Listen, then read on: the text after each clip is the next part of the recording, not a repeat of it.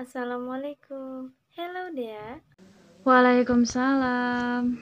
Hi Selfie. How are you, sis? Alhamdulillah.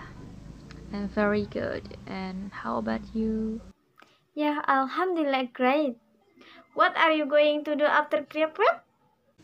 I'm going to continue studying for a master degree. And how about you?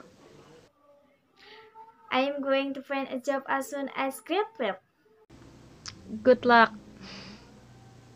Thanks. Anyway, why are you planning to continue studying instead of finding a job? Because education is a very important aspect to me. It can help me to open more doors of opportunities. What opportunities are they? The opportunity to get a better job to secure my future. Are you sure about that? There are some people with master degree that are having difficulty to find a job because of their lack experience of work. It's very unfortunate. But I said earlier, education opens more opportunities. There are many companies and institutions which hire people without higher educational background even without work experience. All we need to do is that only to keep trying until we get what we want. Besides, there is nothing wrong to keep studying.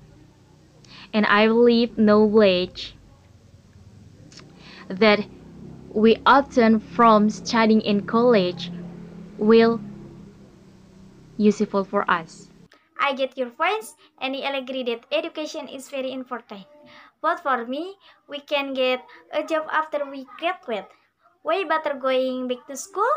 We still have to get a job, don't we? Yes, that is right. But every person has different opinion toward this matter. And I already stated mine. Yeah, you're right.